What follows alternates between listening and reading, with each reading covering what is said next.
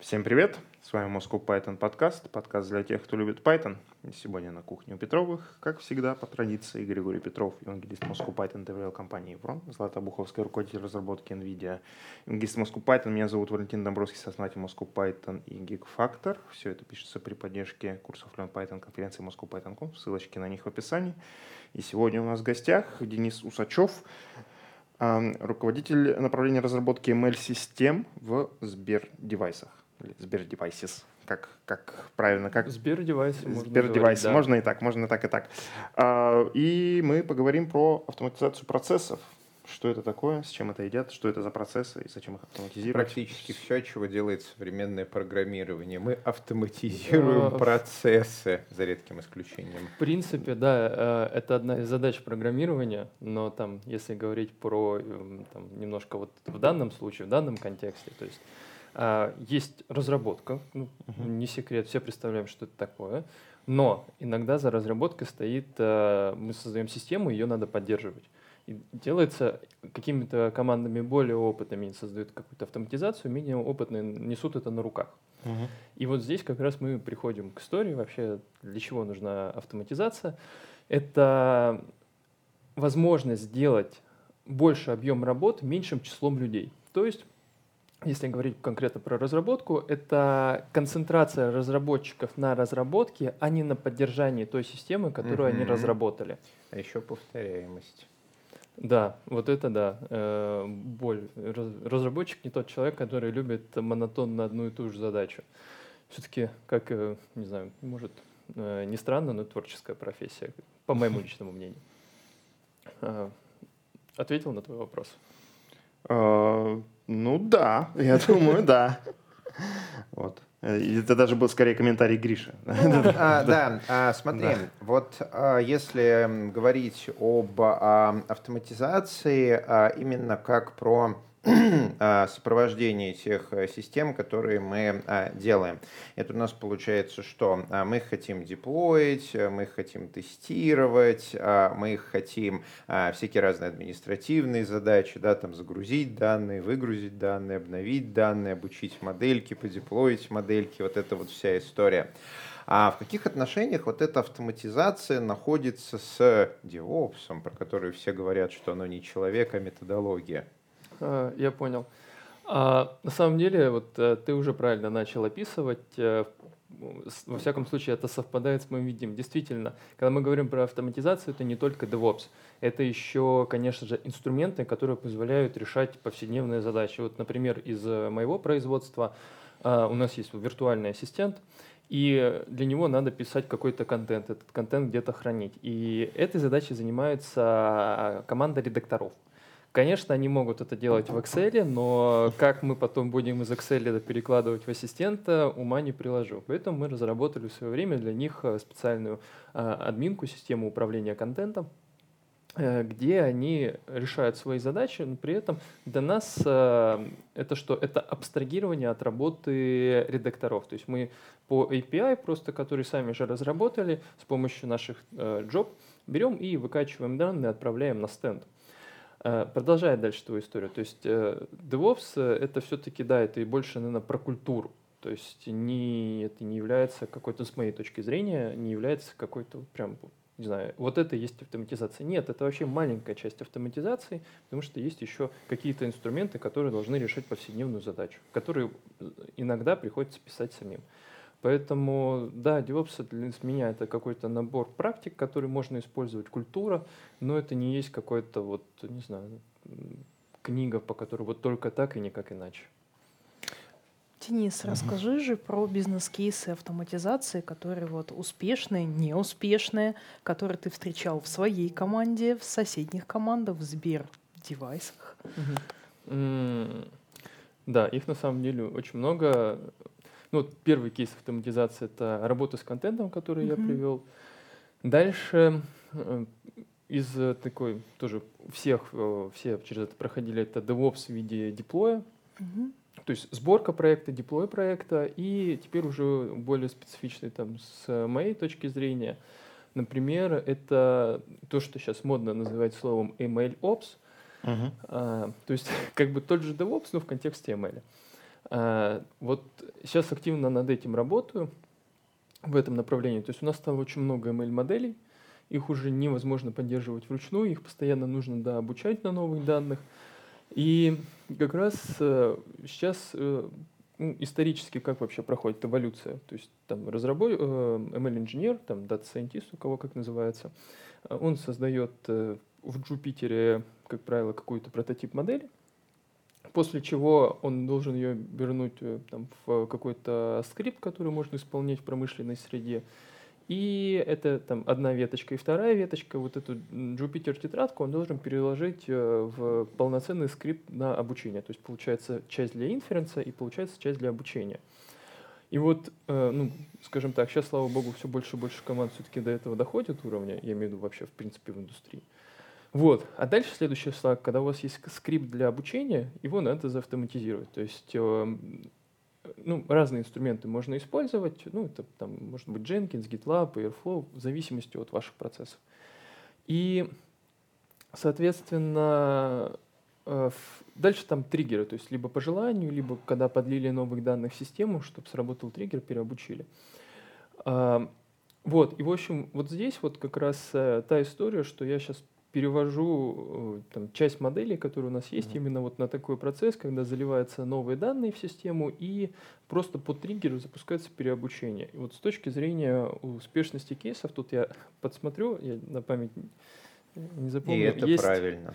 Есть у меня на самом деле посчитана, посчитана небольшой выгода этой всей истории.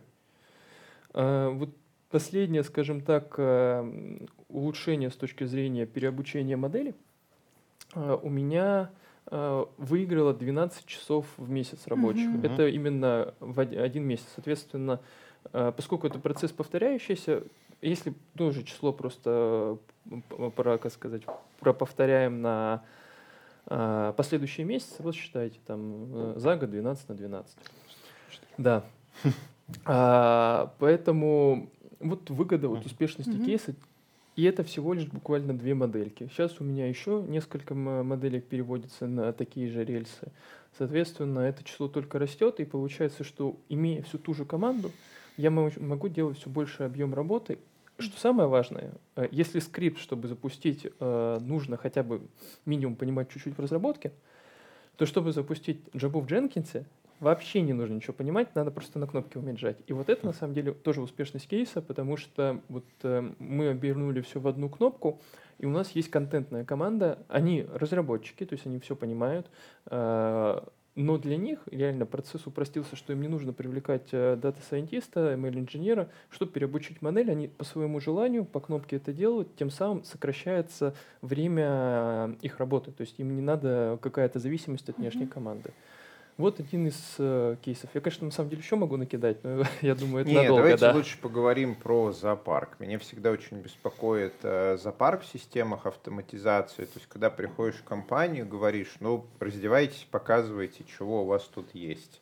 И оказывается, что есть у них примерно все. То есть, ты можешь встретить любую там из 10 популярных систем управления сорцами и CI-CD. То есть, там может быть с равной вероятностью там какие-нибудь GitHub раннеры, GitLab раннеры, дизайнеры, э, TeamCity, Bamboo, Redmine, не к ночи будет сказано.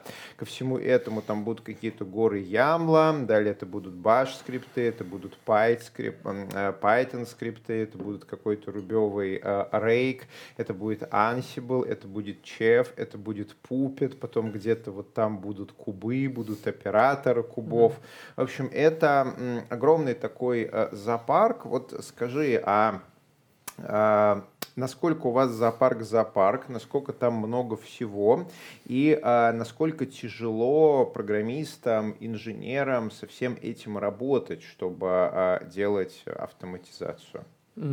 Слушай, на самом деле очень бы получился холиварный сейчас ответ, но фишка в том, что у нас нет зоопарка, и тут, наверное, стоит немножко рассказать, как Конечно. это получилось. А у нас исторически, ну, то есть нужно понимать, что там э, все-таки Сбер компания очень большая, и есть вот э, централизованные какие-то пулы. В частности, по DevOps это там э, пул агентов Jenkins. Соответственно, вот компания инвестирует в этот отдел, ребята поднимают эти Jenkins, и все, мы говорим, что у нас есть компетенция по Jenkins. Мы не занимаемся развитием GitLab. Угу. Если какой-то отдел там захотел GitLab, это ну, на их усмотрение. И, соответственно, поскольку у нас есть э, инфраструктура, которой можно легко пользоваться, она ничего мне не стоит с точки зрения поддержки, логичнее мне развиваться там, ну, в данном mm-hmm. случае в контексте Дженкинса. Вот, а, поэтому с точки зрения вот каких-то оркестровщиков э, здесь проще. Ну и справедливости ради, большинство, практически на 99% моих задач, они все-таки имеют линейное исполнение, uh-huh. поэтому не требуется airflow, uh-huh. как вот э, история. Uh-huh. В принципе, сейчас появляется небольшой пул задач нелинейного исполнения, это связано с ETL, но он пока, скажем так, у нас небольшой в рамках команды, поэтому э, мы кластер Airflow прям не поднимаем. Пока еще ну, нет в этом необходимости. Дальше, с точки зрения э, этот, э, дальше развития, э, у нас э, коллега, который там, в частности драйвил всю эту историю с DevOps, Андрей Блинчиков э, и его команда, э, они тоже умело подошли к процессу, то есть у нас начиналось все с типовой задачи, это, э, это сборка и публикация. На, на стенды. Соответственно, были написаны типовые pipeline ы, использовали типовые инструменты, у всех одна структура, и когда вы переключались между проектами, с точки зрения DevOps для вас вообще ничего не отличалось. Только параметры конфигов и содержимое этих конфигов, а структура там э, я забыл, deployment конфига в Kubernetes окружении, она везде была одинаковая. Соответственно, опять-таки, это то, что не разводило зоопарк. То есть у нас была структура, были шаблоны. А, после чего э, мы приходим к истории, ну, то есть вот DevOps, он построен вот именно так, э, то, что централизованные инструменты, централизованные подходы, поэтому запарка нет. Дальше, с точки зрения MLOps, вот здесь чуть все поинтереснее начинается. Э, здесь у нас лично какая была в свое время проблема, в принципе, у всех, кто этим занимается, надо было как-то версионировать модели и датасеты. Гид для этого, все понимаем, не подходит. И альтернатива была в то время Git LFS, э, но у нас его там по ряду причин не было. И мы стали использовать, и нам, в принципе, понравилось, это DVC, Data Version Control, mm-hmm. API полностью гита, прекрасно интегрирован с э, шикарная поддержка типов репозиториев, это может быть виртуалка, это может быть S3. Знаем такое. Хороший инструмент, очень любим, активно используем. И вот э, тоже, что внедряли, там, начинали вот с моего проекта, сейчас вот, например, во всех Сбер-девайсах все используют DVC, то есть никто не использует GitLFS, например. То есть тоже так получилось, что мы пришли, показали успешность кейса, и коллеги просто в других командах начали перенимать. Потом, э, вот сейчас приходим к истории MLOps, и вот здесь начинаются нюансы, потому что не хватает э, готовых нормальных инструментов. Плюс uh-huh. есть нетипичность задач. Поэтому MLOps для меня, чтобы вы понимали, это все-таки надстройка над уровнем DevOps. Если у вас нет DevOps, вам, ну, вы не построите MLOps. Uh-huh. Соответственно, я строю MLOps по, по поверх э, существующей инфраструктуры DevOps. В нашем случае это Jenkins, Ansible, э, э, там OpenShift, ну, это аналог Kubernetes от Red Hat. Э, и поэтому для меня получается э, окружение однородное. Но вот тут хочется взять уже какие-то, использовать истории ML-опсные, э, например, ML-flow, там какие-то, кажется, о, ML-flow, там что-то, mm-hmm. NSR-flow. У NVIDIA тоже есть много решений и для обучения, и для деплоя, вот. прям уже готовых. Вот. И вот здесь на самом деле получается открытая история. То есть я как раз сейчас смотрю, в каких-то инструментах мне чего-то не хватает, в каких-то я смысла не вижу, потому что, ну, вот у меня есть Jenkins, а еще у меня есть Yelcastek. То есть зачем мне использовать MLflow а, для визуализации моих экспериментов, когда я ровно то же самое могу сделать в эластике и визуализировав в Кибане как мне угодно. И вот тут, ну, как сказать, вопрос. То есть пока используем какую-то существующую инфраструктуру, потому что вот для наших задач пока нет, вот я, я лично не встретил инструмента, который бы, ну вот прям, вот нам он нужен, все, Оф топик. Давай. А, прямо сейчас я готовлю спикеров для Highload, их у меня уже 12 человек, mm-hmm. и а, смотря на программу Highload, я вижу там а, очень-очень много ML, потому что за последние несколько лет ML стал Highload. Вот, а, так что я прямо настоятельно рекомендую тебе сходить к Деврелу, а, соответственно, получить у него участие в Хайлот именно в качестве гостя. Ну, возможно, вы Мгм. будете выступать, но в любом случае вот э, в качестве а, гостя. И походить, э, поговорить э, с этими людьми, потому что то, что ты сейчас рассказываешь, вот откликается всеми теми историями, которые мне рассказывали спикеры, что Мгм. вот мы тоже искали, не нашли, поэтому вот кто-то что-то сам сделал, там кто-то сделал акведук, кто-то Да. что-то еще. Вот, и условно говоря, там авторы акведука будут выступать, рассказывать, как они это делали. Это все истории, которые про поговорить. Вот сто процентов попадания Да. в вашу А, Я, Интерес. я согласен. Спасибо большое, Гриш, за рекомендацию. Тут как раз вспомнил ребят с Авито Текс, с Акведуком. Я с ними общался, мне идея на самом деле очень понравилась. И я вот э, жду возможности вот, с точки зрения э, вот, э, попробовать действительно их решение в проекте, потому что мы с ними решаем инженерно а, абсолютно одни и те же задачи. И вот они ее решили вот таким другим способом, поэтому, конечно, очень Да, интересно. они туда придут, что называется, дели- с делегацией и докладом, поэтому, взяв твоих ребят и девчат, вы сможете вот сесть в удобном лаунже, открыть ноутбуки вместе Да. с авитовцами и посмотреть.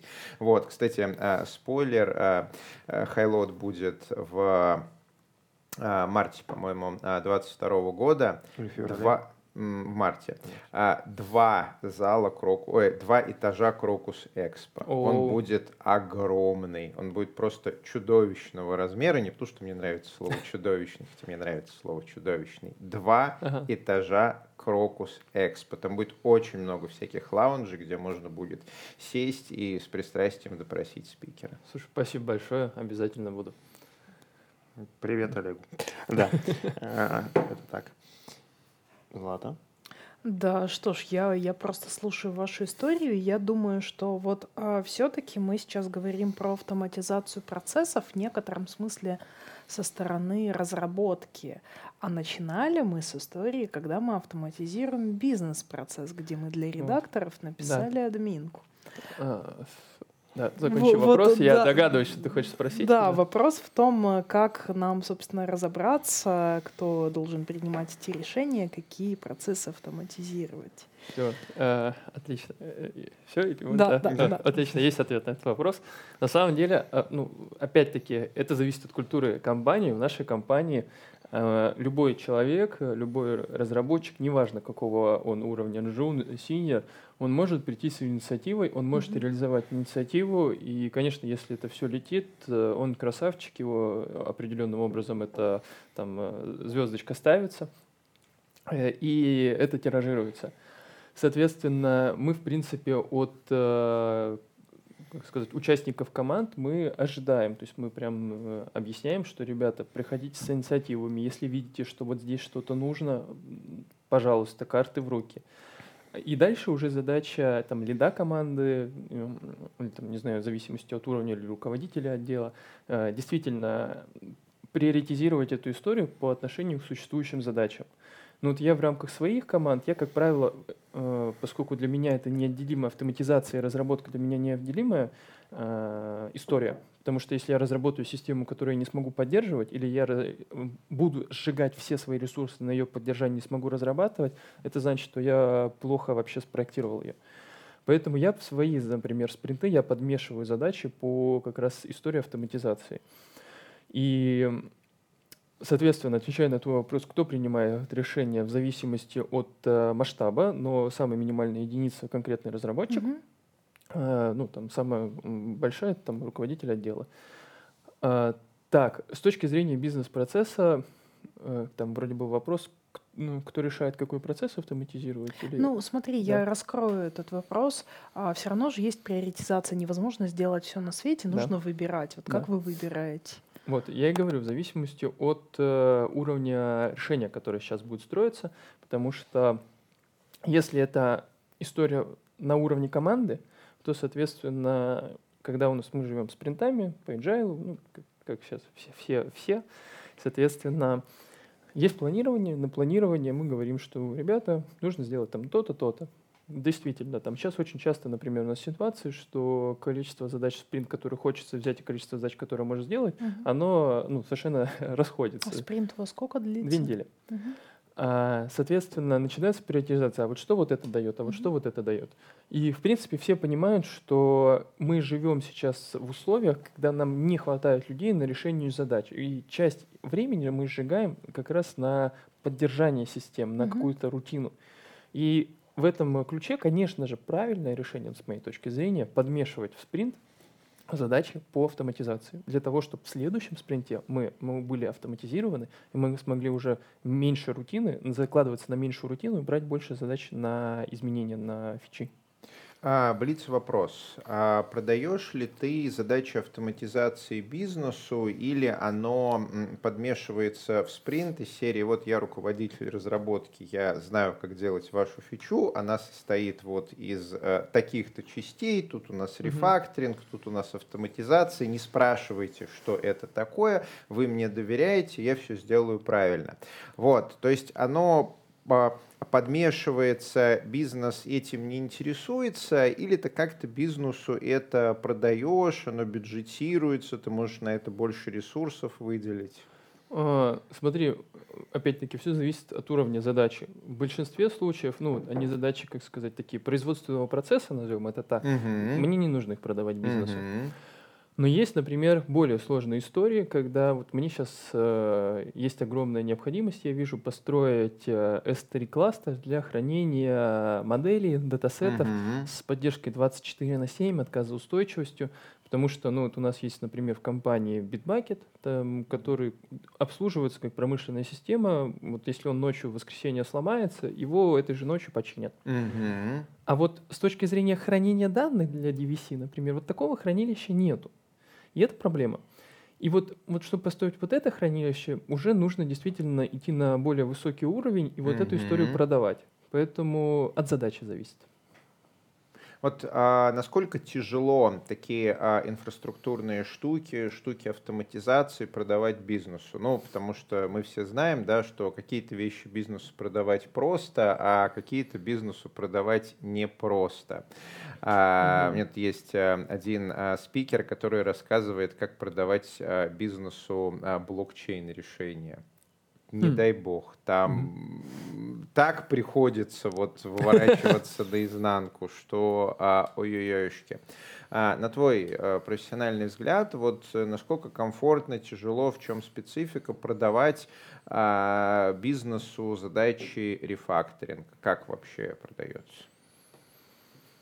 М, Ну, слушай, мне кажется, знаешь, продать задачу рефакторинга бизнеса бизнесу... Ой, я говорился, Да. не рефакторинг, автоматизации, конечно, но ты Автоматизация, понял, о чем да, я. Да, ну, я хотел ответить, да, на то и на то. Давай раз про автоматизацию. Да. А, Вот мел, ну говорю, поскольку вот такие, скажем так, рядовые задачи относительно, их несложно, про, ну их даже не нужно продавать. То есть мы внутри команды это решаем. А вот с точки зрения вот этой большой задачи, которую ты описал, вот тут уже есть сложность, потому что требуются люди, э, э, то есть это фонд оплаты труда, соответственно, нужно накладываться, это найм, это э, поддержка 24 на 7 организаций. То есть это уже такие сложные именно орг-вопросы. И вот тут надо бизнесу действительно рассказать, а почему мы должны нанять еще там, плю- например, плюс четырех человек, которые обеспечат нам работу системы 24 на Мгм. 7. И бизнес такой смотрит, ну, Денис, посмотри, на сколько это стоит, если а, твои будут там 10% времени тратить на то, чтобы это вручную, оно отобьется только через 10 лет. Давай не надо. А, вот тут смотри, как раз э, я согласен, что такой тезис может существовать, но есть такая маленькая специфика работы Сбердевайсов. А, у нас получается, что очень часто производственный процесс может длиться ну прям 24 на 7, в зависимости Мгм. от э, запусков. А у нас запуски очень часто и очень плотно. Мгм. Поэтому, причем не у конкретной одной команды, а в целом. Мгм. Э, И многие команды используют одну и ту же инфраструктуру. А теперь представь, Мгм. у тебя отказывает какая-то инфраструктура, которая вот тебе нужна, чтобы завтра у тебя запустилось какое-то продуктовое решение. Мгм. А послезавтра это вообще надо там презентовывать э, там, э, про- этим потребителям. Мгм.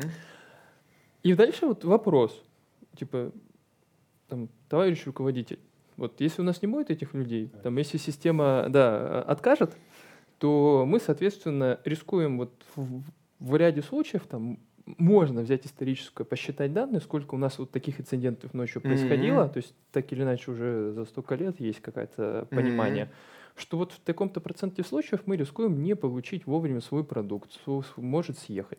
Это, кстати, круто, историческая ретроспектива инцидентов. Да, это, это есть, да. Буквально вот недавно, например, пару недель назад мне в пятницу в 9 вечера писали э, там коллеги, что Денис э, отказал там сервер DVC. Э, а у нас надо срочно сделать сборку, потому что в субботу установка. И, ну, конечно, поскольку там я в данном случае за него ответственен, как-то пришлось подключаться решать. Но проблема была в том, что это было уже ну, пятница 9 вечера, я уже даже выпивший был, чего уж там. И у меня не было близко компа. И вот здесь получилась проблема, что вот в данном случае я коллегам мог помочь только советами. Говорю, ребята, вот там проблема была неоднозначна, но по факту мы разобрали. Суть в том, что сервер не выдержал э, э, количество запросов, которое к нему шло. Uh-huh. И это не очевидно. И закончилось тем, что мы просто перестартовали сервер, чтобы все коннекшены открытые, какие mm-hmm. были, они там э, поубивались, и все-таки эта сборка прошла. Вот. И вот если бы была, соответственно, поддержка, проблема бы решилась быстрее, э, она бы, соответственно, не потревожила там э, э, людей, в частности, там, вот меня в пятницу. Ну и поскольку не я, не я один этим занимаюсь, а, то и коллег, ну, именно кто развитием, то и коллег, кто оказывают э, поддержку. У нас сейчас она есть там 8 на 5, например. Мы еще тоже договорились внутри команды, что пока у нас нету 24 на 7 выделенных людей, мы, соответственно, там с 6 вечера до 10 мы смотрим просто чат, где у нас э, можно написать об инциденте, и эм, реагируем в течение 45 минут ну, типа, коллеги сказали, что окей, по формату сходится. Ну и выходные мы вот э, там в исключительных случаях только предоставляем какую-то поддержку, тоже договорились, что, ну, ребят, только если там заранее вы понимаете, что вот, ну, вот в воскресенье точно будет что-то, то мы там заложим на это время. Поэтому, ну, вот пример, то есть, говоришь, ретроспектива, что есть действительно история, когда может сорваться и будет грустно. И уже грустно будет там не только нам, ну, а, а там, всему отделу, потому что это запуск, потому что там надо это презентовать э, пользователям. Хороший прием. А, автопик. А, Злат, mm-hmm. Денис, вот я а, в больших компаниях, вот именно в больших и очень больших, часто вижу Bitbucket вместо GitLab, GitHub. Mm-hmm. Вот, э, возможно, вы знаете, почему такая специфика. Вот этой серии, потому что они были первыми и успели зайти в Enterprise, или есть какие-то еще причины, может, там уже а, от того же ведра, что и Jira, там как-то вот хороший Гриш. корпоративный пакет? Ну, у меня такое впечатление сложилось, что в Bitbucket в свое время были бесплатные приватные репозитории, mm-hmm. в отличие от GitHub. Помню, помню. Вот, поэтому но это как раз для стартапов была да. история. А вот если именно Enterprise, то это скорее Atlassian, потому что Atlassian. Потому что ну, Atlassian. Ну, мне кажется, что это действительно все-таки появились раньше, угу. и у них сразу было комплексное решение. Confluence, Bitbucket, Jira, вот то, те ну, минимальные три продукта.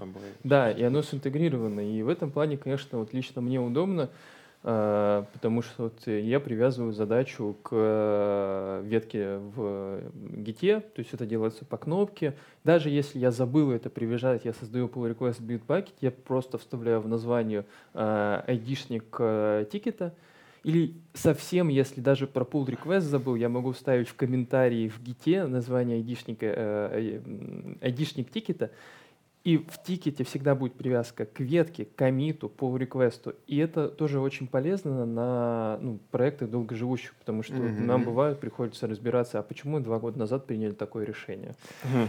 Вот. И смотришь ретроспективно, так была такая задача, описание, а вот здесь такие комиты, комиты и так далее. Ну, справедливости mm-hmm. ради у Джиры много разных интеграций, там и не только с Bitbucket, а, с GitLab тоже очень хорошая интеграция. Мгм. Вот, тут как бы дело привычки, наверное. Но это странно, что, говоришь, ты считаешь, что в интерпрайзах очень много битбакета. Я- Как не-не-не, так получилось? Я, не, Злата, я не говорил, что в интерпрайзах много битбакета. Ага. Я говорил, что я видел Ага. в интерпрайзе очень много битбакета. Мгм. Вот э, Сбер, битбакет. Ну, еще э, тоже, знаешь, говорю, справедливости ради, ты когда садишься на какой-то продукт в интерпрайзе, у тебя же под него инфраструктура заточена, специалисты. Мгм. И вот попробуй пересесть на другой. Всё Тебе оно так. надо, вот это вообще миграция-то? А, а по бизнесу-то оно принесет Со какой-то стула с профит? пиками точеными попробуй. Ну, ну, ну, да. Ну, слушай, я вот в вашем Сбере... Я, извиняюсь, про- прозвучал, наверное, так себе, просто. Сбер большой. Но где-то вот в районе тоже Сбер девайсов мы вот на HighLoad Cup как раз взаимодействовали с отделом сопровождения. По-старому это называлось эксплуатация, но, видимо, это не слишком friendly да. Поэтому сопровождение. И у них как раз была инфраструктура на GitLab с OpenShift, и мне в целом понравилось, то есть модно, современно. Да, э, действительно, у нас э, есть, скажем так, э, два ландшафта на сегодняшний день. Скажем так, не вдаваясь в подробности, один такой исторически сложившийся, это Атласиновский стек. Э, И вот э, второй, э, действительно, он живет вообще там на даже тут в других серверах. Есть подозрение у меня, что даже в другом цоде. Тут могу Мгм. врать Мгм. там в зависимости от георезервирования, как построено. Вот, но есть шанс, что прям в другом. И вот э, он молодой, у него другие правила Мгм. игры, и вот там, да, там есть э, GitLab CI, э, действительно. И на нем у нас, например, э, сидит очень много фронтенда. М, Но вот у них немножко другой процесс, и они именно такое, э, мало, скажем так, вот, вот это направление, оно молодое, поэтому Мгм. оно и строилось уже на других инструментах. М. А давайте в завершение а, нашего подкаста а, поговорим про Python. У нас же все-таки Moscow Python подкаст. Вот, вот эти вот все инфраструктурные задачи, ну там Ansible, а, да, явно где-то рядом а, Python ползает, а Jenkins. Ну, Jenkins это такая запускалка всего. Вот, ему в целом все равно, а, что запускать. Вот э, я правильно понимаю, что а, значительная часть кода, который вы пишете для задач автоматизации, она написана на Python? Да, все верно, все так. А, но при этом смотри, а, сам по себе а, Python, он... а, а, сейчас как это правильно по-русски-то сформулировать. Можешь по-английски. А, у него нет каких-то особых ручек, библиотек, батареек для того, чтобы решать задачи автоматизации. Он средненько работает с файлами. Ну, ладно, после того, как по флип завезли, он, он теперь средненько работает с файлами. Раньше он ужасно работал с файлами, теперь а, средненько. Там, с процессами, потоками, там, ну, довольно сложно это все. Да. Вот, вот вы используете чистый Python или вы используете какие-то библиотеки, фреймворки, интеграции для всех этих э, задач? Э, Давай тогда поясню немножко, как у нас вот этот ландшафт устроен. Действительно, есть запускалка, в моем случае, Дженкинса, если мы говорим про часть вот этой автоматизации. И дальше есть этапы. Какие-то этапы — это просто что-то выкачать курлом. Python не нужен. Мгм. А вот есть этапы, когда нужно что-то обсчитать, почистить. То есть это какой-то маленький скрипт на питоне, он будет работать в один поток, не страшно, он решит нашу задачу. Ну, вот, например, есть задача валидация JSON, что они просто валидны. Не знаю, у меня вроде пару тысяч JSON, мне кажется, за секунды две провалидируется. Тогда вопрос, прости, что Да. перебиваю, а почему Python, почему не на баше это написать? Валидацию JSON? Ну ладно, хорошо. Что? Тут, А, тут- тут ты меня Да, давай подловил. отвечу, типа, почему еще Python, а не другой язык программирования. То есть тут тоже нужно понимать, у нас команда э, обладает все компетенциями Python, Мгм. и, а дальше уже раз кто-то знает там Java, кто-то может знать э, Гошечку, и вот чтобы вот это была возможность любого человека из команды подключить к задаче на автоматизации, нужен тоже какой-то единый ландшафт. Это первое. Второе, у нас очень много связано с ML. И поэтому нам не имеет смысла делать что-то на другом Мгм, языке, потому мгм. что вот, например, у нас есть шаг, это надо взять огромные там, миллионы фраз различных и проверить их на пересечение в векторном представлении. Мгм, И там запускаются нейронки. мгм, То есть для нас это тоже процесс автоматизации, и нет возможности это сделать на другом языке. мгм. Поэтому, ну и стоимость разработки дешевая. Поэтому это тоже надо не забывать. Поэтому Python. Pandas, вот это вот все. Очень Да. простые операции над а, примерно всем. Ну, тут интересный кейс, который, да, не каждому девопсу, так сказать, Достается. да, даже не, не девопсу, а человеку, который использует методологию DevOps. Давайте так. Да, наверное, так, потому что у нас вот этой автоматизацией занимаются не прям DevOps, DevOps, это прям разработчики, это могут быть ML-инженеры. Э, Вот буквально недавно я там нанял в нашу команду вот именно человека, кто MLOps. Вот его Мгм. задача вот, вот чисто это автоматизация, то есть он не занимается именно фича реквестами в как наши там основные какие-то большие проекты. Вот его задача, чтобы все, что связано с поддержкой, Мгм. обучение, вот чтобы он вот это делал. Вот это да, ну, м, единственный такой первый случай. До этого я говорю, что все-таки мы балансировали, потому что, а, ну, надо, чтобы была возможность динамически перекидывать ресурсы между различными направлениями. Иначе получается, что там есть два направления, у них, например, разный технологический стек, и на одном направлении, например, сейчас мало фичей, Мгм. и люди чего-то ждут, а на втором там много, и мы не можем людей перекинуть, потому что там другой стек. Я вот, возможно, сейчас технические детали полезу, но ты вот сказал, что в ваших вот этих степах в автоматизации там запускаются нейронки, а это на GPU запускается. О, да, а, смотри, э, запускаем...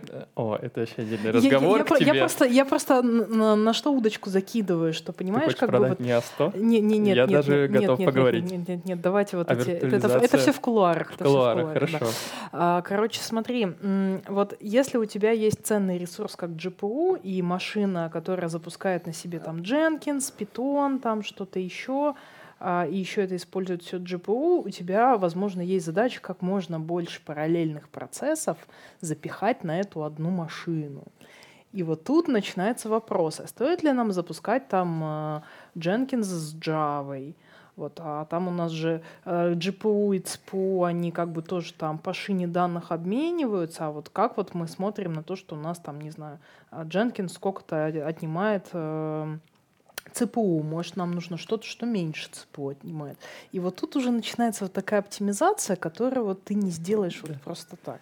А, отвечая на твой вопрос. Давай так. Да, мы используем э, GPU, то есть у меня прям есть ноды Jenkins GPU. Мгм. Это первое. Туда мы отправляем задачи, где требуется ГПУ. То есть мы не Мгм. отправляем туда задачи, где не требуется ГПУ. Мгм. Но таких нот пока мало, спрос на них больше. И что самое важное, там, к сожалению, я надеюсь, что в скором будущем это все-таки исправится, NVIDIA не предоставляет возможность делить физическую видеокарту на виртуальную. Да, мы это уже обсудили. Да, Но на, на- на самом деле предоставляем.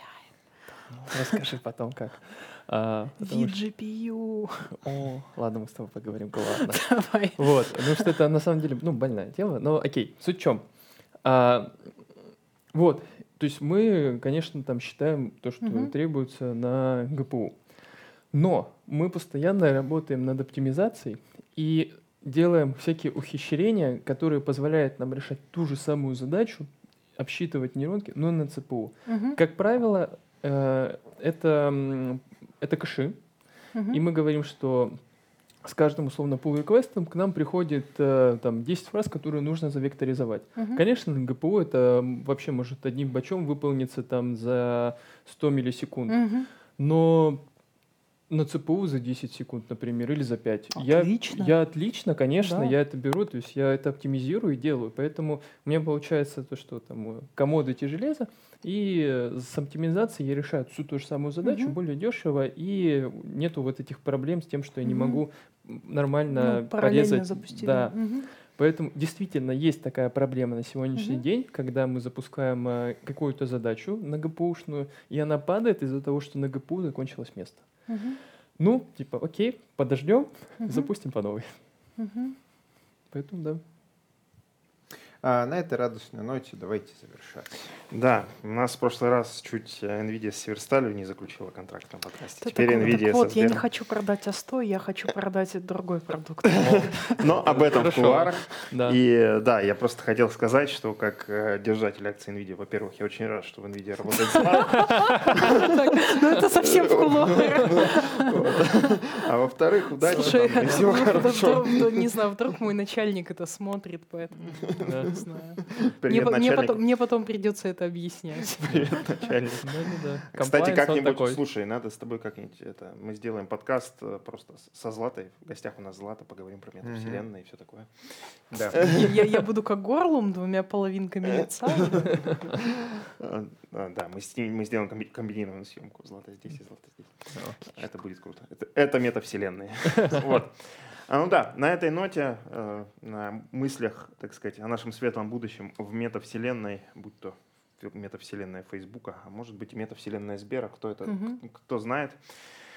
Мы заканчиваем наш подкаст. С вами на кухне у Петровых были Григорий Петров, евангелист Moscow Python, доверял компании Врон, Злата Буховская, руководитель разработки NVIDIA, евангелист Moscow Python. Меня зовут Валентин Домбровский, сооснователь Moscow Python и Geekfactor. У нас в гостях был Денис Усачев, э, руководитель разработки ML-систем э, в компании Сбердевайсы. Или просто Сбердевайсы, неважно. все это проходило при поддержке курсов Learn Python, Moscow Python Conf. Ссылочки на них в описании. Ставьте лайки, пишите комментарии, подписывайтесь на наш канал. Здесь говорят про Python.